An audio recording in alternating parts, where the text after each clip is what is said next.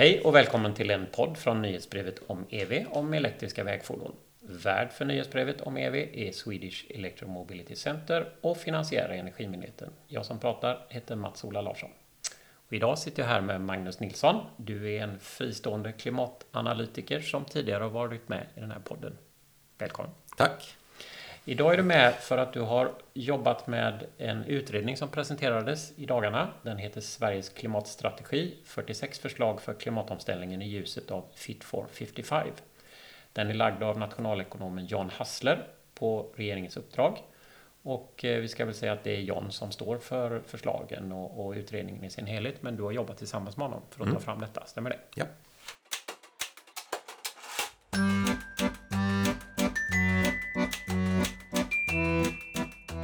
Och eh, inledningsvis så eh, ska vi säga då att den här utredningen eh, jämför de svenska klimatmålen med EU-lagstiftningen på klimatområdet. Mm. Och enkelt uttryckt kan man väl säga att EU-reglerna handlar om tre sektorer. Det är den handlande sektorn, alltså handel med utsläppsrätter av koldioxid.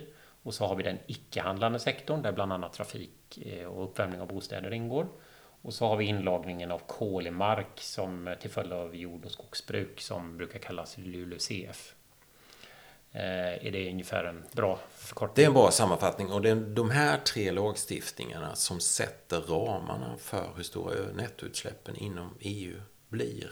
De har alltså en, det är, detta är kärnan i EUs klimatlagstiftning, de här tre lagstiftningarna. Mm. Och kopplingen mellan EU som organisation och de enskilda medlemsländerna Eh, det finns ju krav för varje medlemsland här då med, eh, i den icke-handlande sektorn exempelvis. Att varje land ska ha, ha ett visst utsläppsmål till vissa årtal och sådär. Ja, det är, det är ett tvingande mål. Alltså länderna måste eh, minska sina utsläpp eh, jämfört med 2005. Fram, fram till 2030 måste de minska med ett visst procenttal som då varierar för olika länder. Där Sveriges siffra är 50 procent. Ja.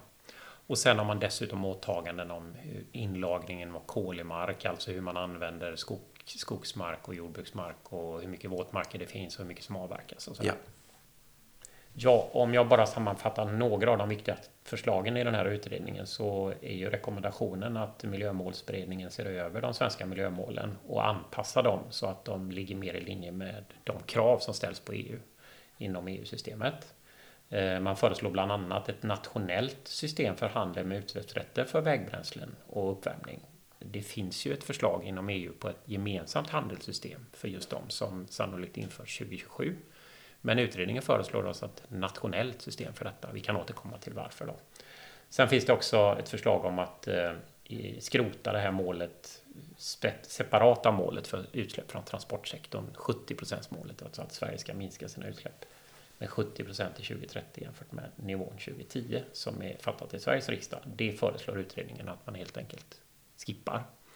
Eh, man ersätter det med ett mål om ökad elektrifiering kan man säga. Och sen finns det ett antal andra förslag som man resonerar kring att behålla bonus eller malusdelen i bonus malus rättare sagt.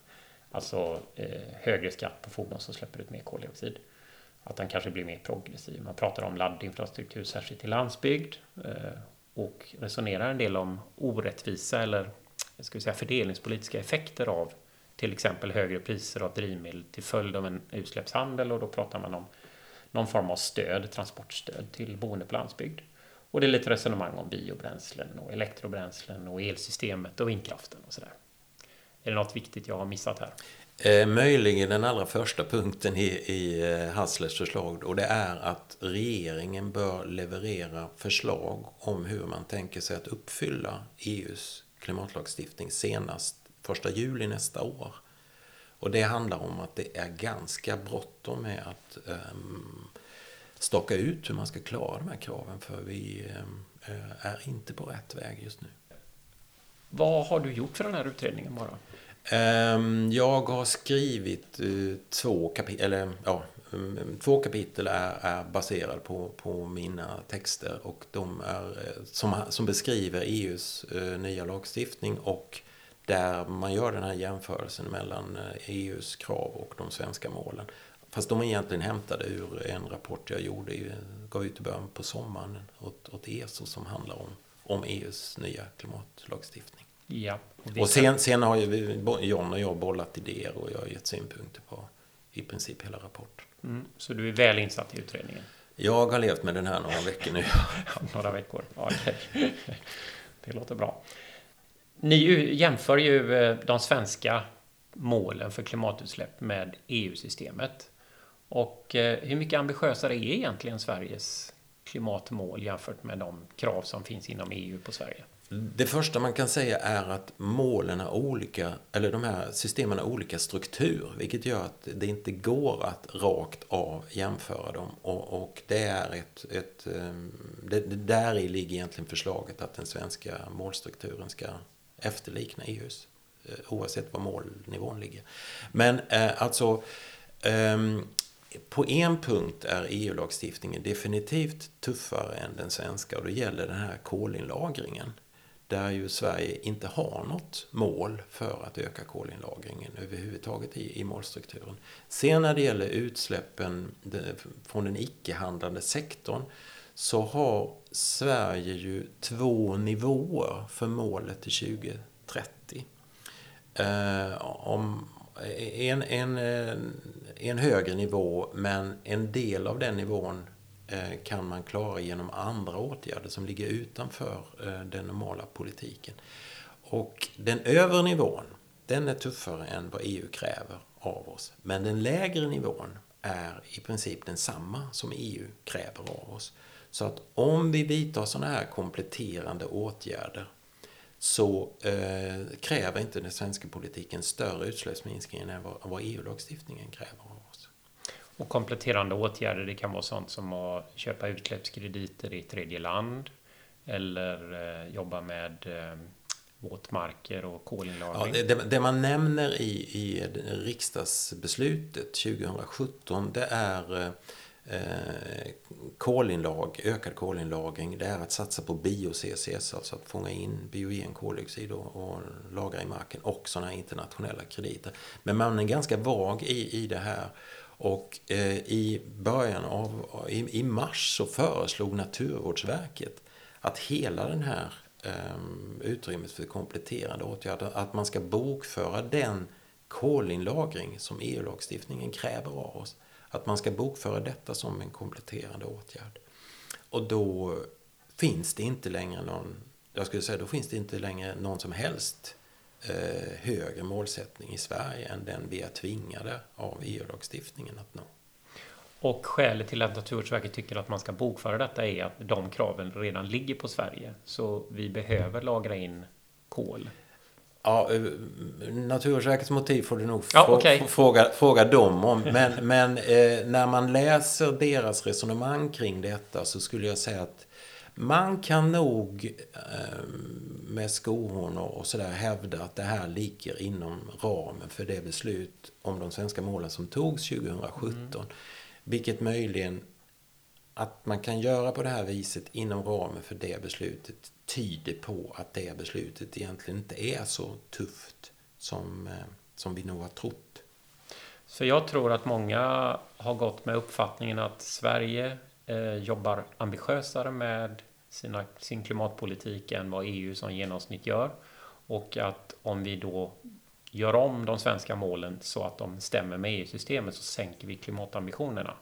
Men det du beskriver är egentligen att om man lägger ihop de krav som Sverige har och jämför med de svenska målen eller som, som EU ställer på Sverige idag så blir skillnaden väldigt liten. Men det är ett annat sätt att räkna och det är inte uppenbart hit eller dit. Men om man bortser från teknikaliteter så är principen sådan att det blir ingen stor skillnad. Nej, och det, det viktiga som har hänt Alltså den, den svenska målsättningen för den svenska politiken har jag hela tiden uppfattat var att man ska gå i täten, man ska driva på andra. Mm.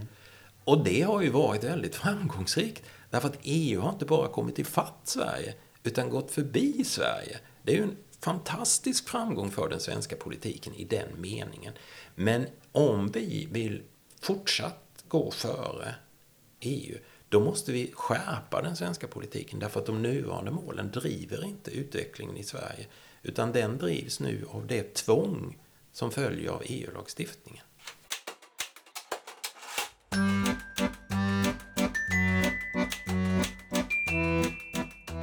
Ett av förslagen från utredningen är att skrota det speciella målet för transportsektorn som finns i Sverige om att minska utsläppen av koldioxid eh, med 70 procent till år 2030 jämfört med 2010 års nivå då i Sverige. Och det finns ju inte ett motsvarande mål för eh, Europa som helhet. Eh, och det där förslaget har ju fått ganska mycket kritik. Så hur mycket sämre blir det när Sverige skippar det här målet, kommer ni fram till? Alltså, när jag och John har diskuterat detta så har jag tyckt att rör inte i det där målet. Det är inte mycket nytta med det, men det är ingen större skada med det heller. Därför att eh, eh det, om, man, om man tittar på eh, kraven från EU och tittar på vilka aktörer det är som ska påverkas av de tvingande kraven så är, är en stor del av den här icke-handlande sektorn det är jordbrukets utsläpp av metan och lustgas. Det är ett stort problem, men det händer ingenting och ingen har någon riktigt bra lösning på att få ner de här utsläppen.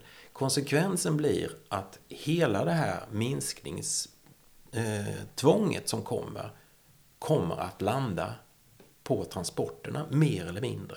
Det vill säga EU-lagstiftningen driver fram utsläppsminskningar åtminstone väldigt nära det här målet om minus 70 procent. Men på ett smartare sätt utan att liksom peka ut transportsektorn.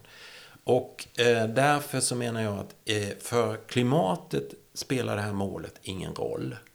Men om man tolkar det väldigt bokstavligt kan det leda till att vi eh, lägger väldigt stor kraft på att eh, kapa ytterligare en eller annan procent för att klara det här målet. Och det tycker jag inte är motiverat. Utan jag tycker det här målet skulle behållas, men att man kallar det indikativt, alltså eh, att det fortfarande är en målsättning. Men att vi inte för liv och, och, och, och pina eh, ska uppnå den här eh, eh, utsläppsminskningen om det finns andra åtgärder inom den icke-handlande sektorn som är lättare eh, att, och billigare för att nå samma utsläppsminskningar. Men kritiken har ju bland annat handlat om att vi ska ha ett separat mål för transportsektorn för att driva teknik, för att eh, industrin, till exempel de som säljer fordon eller tillverkar, ska, ska se att vi har ett långsiktigt och tydligt mål och så. Alltså eh, e EU-lagstiftningen eh, kommer att tvinga fram denna utveckling och om Sverige har det. Jag, jag, jag, jag ser symbolvärdet i det här. Vi samlar oss kring mm. detta inom transportsektorn. Och därför tycker jag det kan vara bra att ha kvar det här målet som, som indikativt och så. Men man ska inte tro att, att det kommer att göra någon större eh, skillnad för klimatet om vi har det där målet eller inte. Då har man inte riktigt sett hur det hänger ihop. Så er slutsats är att vi kan stryka det där målet. Det står också i utredningen att vi kan göra det. Eh, men det innebär inte att vi sänker klimatambitionerna. Nej, det, det, det funkar inte så. Istället så föreslår utredningen eh, att vi sätter någon sorts mål för elektrifiering. Vad, ni skriver inte särskilt mycket om det där. Hur har ni funderat? Nej, det ska sägas att jag och John har inte diskuterat det där målet särskilt mycket. Jag, eh, jag, jag tycker grundidén, eller som jag uppfattar grundidén, tycker jag det, det, det kan nog ligga någonting i det.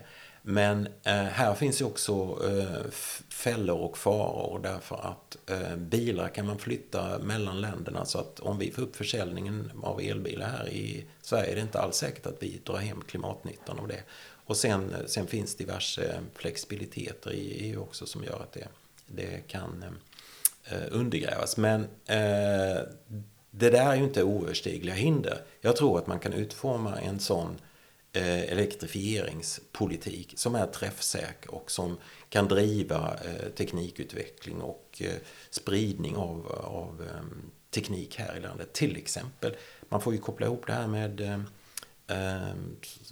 sån här teknik som gör att man kan använda bilbatterier för, för elförsörjning i, i hemmen och sådana här saker. Där finns det saker, tror jag, där vi fortfarande inte har en, en riktigt genomtänkt politik. Och det skulle kunna bakas in i en sån här elektrifierings, mm. Eh, ett elektrifieringsmål. Så man tänker, det man tänker på när man har ordet är ju vi ska sälja så här många elfordon av ett visst slag till ett visst år. Men eh, åtminstone när du tänker på det så tänker du kanske mer på hela systemet eller åtminstone laddning. Eh, ja, man kan tänka sig att målet formuleras i eh, hur stor andel av vägtransportarbetet sker med elfordon i Sverige. Det skulle kunna vara ett sätt att, att formulera och, och samla målet och, och jobba för det. Men du, finns det inte en risk för eh, lite vattensängseffekt här? Eh, som det brukar kallas när, om nu EU egentligen har beslutat, vi har regler både för lätta och tunga fordon som innebär att fordonstillverkarna vet precis hur mycket elektrifiering de måste introducera på EU-marknaden till vissa år. Och i princip har vi ju bestämt oss för att introducera el i både lätta och tunga fordon till vissa årtal till närmare 100 procent. Eh, kanske inte riktigt för tunga, men alltså, målet är redan satt. Om då Sverige skulle ha en väldigt ambitiös politik, blir det inte bara så att ja, då är det där man säljer lite fler, högre andel av de elbilar eller tunga lastbilar man måste sälja. Eh, och då, finns, då är betalningsviljan högre här, för vi har mål som gör att vi styr mot det. Och så blir det lite långsammare utveckling i övriga. Så är det inte en risk för Absolut. Att det där målet eh, inte ger någon effekt, vilket ju utredningen bland annat kritiserar andra delar av de svenska målen för Absolut, idag. absolut. Man måste, det, är, det är inget att störta in i här med, utan att ha de här sidoblickarna. Man måste utforma en sån politik som, som, som tar, tar höjd för detta. Då. Poängen ur ett svenskt perspektiv är ju att eh, alltså, eh, den nya utsläppshandeln eh, som kommer 2027 där vägtrafiken inkluderas den är ju EU, in, inom EU. Den är ja. unionsövergripande. Och det kommer antagligen inte att leda till särskilt höga priser i den, på, på unionsnivå. De priserna kommer att vara för låga för, äh, kommer inte räcka till för att Sverige ska få ner de samlade ut, utsläppen utanför utsläppshandeln tillräckligt mycket, utan vi måste göra någonting därutöver. Mm. Och om vi har en elektrifieringssatsning då, minsk, då, då är det en typisk sån åtgärd som gör att vi kan klara de här eh, eh mer övergripande kraven på utsläppsminskningar lättare. Och om vi har ett nationellt utsläppshandelssystem för, för ehm, eh, den här fossilbränsleanvändningen så kommer priserna inom den utsläppshandeln att bli lägre om vi har en framgångsrik elektrifieringsstrategi i Sverige. Så att, eh, nej, det här är inget man ska störta sig in i eller koka ihop över en kafferast. Utan det gäller att, och, och tänka igenom detta och också se lite in på, eh, på elsystemet. Hur ska det här lira ihop? Va? För att eh, det är en sak att, att få igång elekt en elektrifiering av vägtrafiken. Men det här blir ju en del i det hela nationella elsystemet. Och de måste ju, då, då måste man tänka lite strategiskt. Hur vill vi att det här ska lira ihop på sikt. Och där lägger, förslag, lägger också utredningen en del förslag. Vi tar inte upp det här nu, men jag vill bara säga det att ni skriver en del om elsystem och, och sånt också. Ja.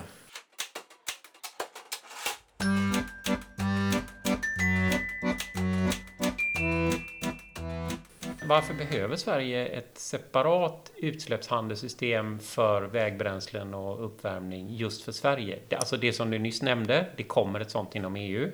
Eh, men ni skriver ju att vi tycker att vi behöver ett i Sverige också. För... Ja, det enklaste svaret är väl att eh, tanken på reduktionsplikt verkar ju politiskt död. Och eh, likaså verkar ju inte politikerna jättesugna på att höja skatten på fossila bränslen. Och då måste man hitta något annat sätt att begränsa de här utsläppen. Och då är ju finessen med ett utsläppshandelssystem att man bestämmer inte vad, hur det ska gå till att minska utsläppen. Man bestämmer inte vad soppan ska kosta. Det enda man reglerar är hur stora ut, utsläppen av fossil koldioxid får vara. Och eh, poängen är alltså, och, och, och, nu är Sverige i en situation där vi vid årsskiftet kommer att se en ganska dramatisk ökning av utsläppen. Och för att reduktionsplikten För att reduktionsplikten eh, dras ner kraftigt och att skatten på drivmedel sänks. Eh, det finns en ganska stor samstämmighet om att det handlar om ökningar på i storleksordningen 4 miljoner ton koldioxid om året. Vi, om, om vi inte gör någonting nu så alltså vi är egentligen på väg rakt in i väggen. Det här, det här är eh, en, nästan en garanti för att vi missar EU-lagstiftningen. Och utsläppshandelssystemet är ett sätt att rädda upp den här situationen, att, att klara utvecklingen på ett smart sätt. Och, och finessen med utsläppshandel det är ju att det stimulerar alla, alla sätt att minska utsläppen. Köra mindre, ta cykeln, byta till en annan bil, ta tåget istället eller vad du vill. Va? Medan till exempel eh, eh, reduktionsplikten är ju inriktad på att man ska byta bränsle. Det får en del andra effekter därför att soppan blir dyrare. Men det är inte lika tydligt inriktat på att få ner utsläppen som ett utsläppshandelssystem är. Så ett svenskt utsläppshandelssystem skulle vara ett effektivt och mycket säkrare verktyg för att se till att vi når de krav som EU-systemet ställer på oss för att minska utsläppen inom den icke-handlande sektorn. Utsläppshandel betyder att man inte kan släppa ut eh, mer än eh, det antal utsläppsrätter som ges ut. Än vad som motsvarar det. det. Det blir liksom en garanti för att utsläppen minskar. Det är inte så att vi är beroende av hur världsmarknadspriset på olja åker upp eller ner. Eller eh, vad folk köper för bilar eller om, om eh, SJ inte fungerar. Utan utsläppen kommer garanterat att komma ner till de nivåer som politiken har bestämt. Ja, jag har bara en eh, eh, fråga till här. Eh, ni, I utredningen, och då ska jag åter eh, säga då att det är Jan Hassle som har lagt förslagen. Eh, och, men bara utifrån ditt eget perspektiv, när du har jobbat med de här frågorna, vad, vad, tycker du själv att regering och riksdag bör göra? Vad är liksom viktigast när du har jobbat med frågan? Ja, det viktigaste är det som är det första förslaget i, i Jans rapport. Och det är att regeringen måste ta fram en plan under det närmaste eh, dryga halvåret på hur man ska möta EU-lagstiftningens krav. Den nuvarande politiken har inga svar på det, på det och tiden rinner iväg. Och om vi inte, ju senare vi agerar, desto svårare får vi att nå målen. Så att när man med den nuvarande politiken, när man slopar reduktionsplikten, sänker skatten, och den berättar inte vad som ska hända efter 2027. När man räknar på detta, så för att få det här att gå ihop så måste vi efter 2027 årligen ha utsläppsminskningar i den här icke-handlande sektorn, det vill säga i praktiken i, i vägtrafiken, på en 10 % om året. Det vill säga, vi, vi, det, och det, då snackar vi om drakoniska åtgärder. Då är, det inte, då är det inte 30 kronor liten, utan mera för att man ska klara det här. Och eh, den nuvarande politiken är på väg rakt in i den situationen. Och varje dag man avstår från att agera så, så blir den här eh, behovet av, av, väldigt kraftfulla åtgärder senare under decenniet eh, allt kraftigare. Och nu pratar du inte som miljöengagerad person i termer av att då blir utsläppen så höga så att vi missar eller att vi påverkar klimatet mer, utan du pratar om EU-systemets sanktioner eller? Ja, alltså om vi inte då, om vi gärna fortsätter med den här politiken några år och eh, så, så, är vi tvingade att vidta väldigt drakoniska åtgärder därför att annars så är det EU-kommissionens plikt att dra oss inför EU-domstolen. Lika väl som EU-kommissionen e idag drar Polen och Ungern och andra länder inför EU-domstolen därför att de inte respekterar EUs lagstiftning. Ja, jag tror inte att det du beskriver är den gängse bilden av klimatpolitiken utan jag tror nog att många har uppfattat som att Sverige har betydligt större, att vi har legat lite före, att vi har ganska stort handlingsutrymme och att en ändrad politik mot så att säga en långsammare klimatanpassning, eller fel, en långsammare minskningstakt eh, i ekonomiskt dåliga tider och sånt där är en möjlighet som Sverige har. Men du beskriver ju att i princip så behöver vi införa nya styrmedel om vi har ändrat de gamla, för takten måste upprätthållas. Ja, alltså eh, EU-lagstiftningen är tvingande, precis som eh, hastighetsregler eller vad du vill. Man kan inte välja om man vill eh, följa de här reglerna eller inte, utan det är obligatoriskt. Och när man bryter mot dem så, så ska man straffas. Och jag kan ju säga att jag kan ju tycka att det är väldigt viktigt för hela rättsordningen inom EU att man inte tolererar att länder kör några egna race och tillämpar några egna Eh, eh, friregler utan att alla respekterar detta. De här reglerna, den lagstiftningen om eh, den icke-handlande sektorn, chefsförhandlare från parlamentet. Det här är alltså ett beslut som har tagits gemensamt mellan regeringarna och Europaparlamentet. Förhandlare från EU-parlamentet var den moderata, eh, alltså från regeringen, ledamoten Jessica Polfjärd, som faktiskt ville gå ännu längre när det gäller att bestraffa medlemsstater som bryter mot det här än det slutliga beslutet. Och lagstiftningen fastställdes under det svenska ordförandeskapet.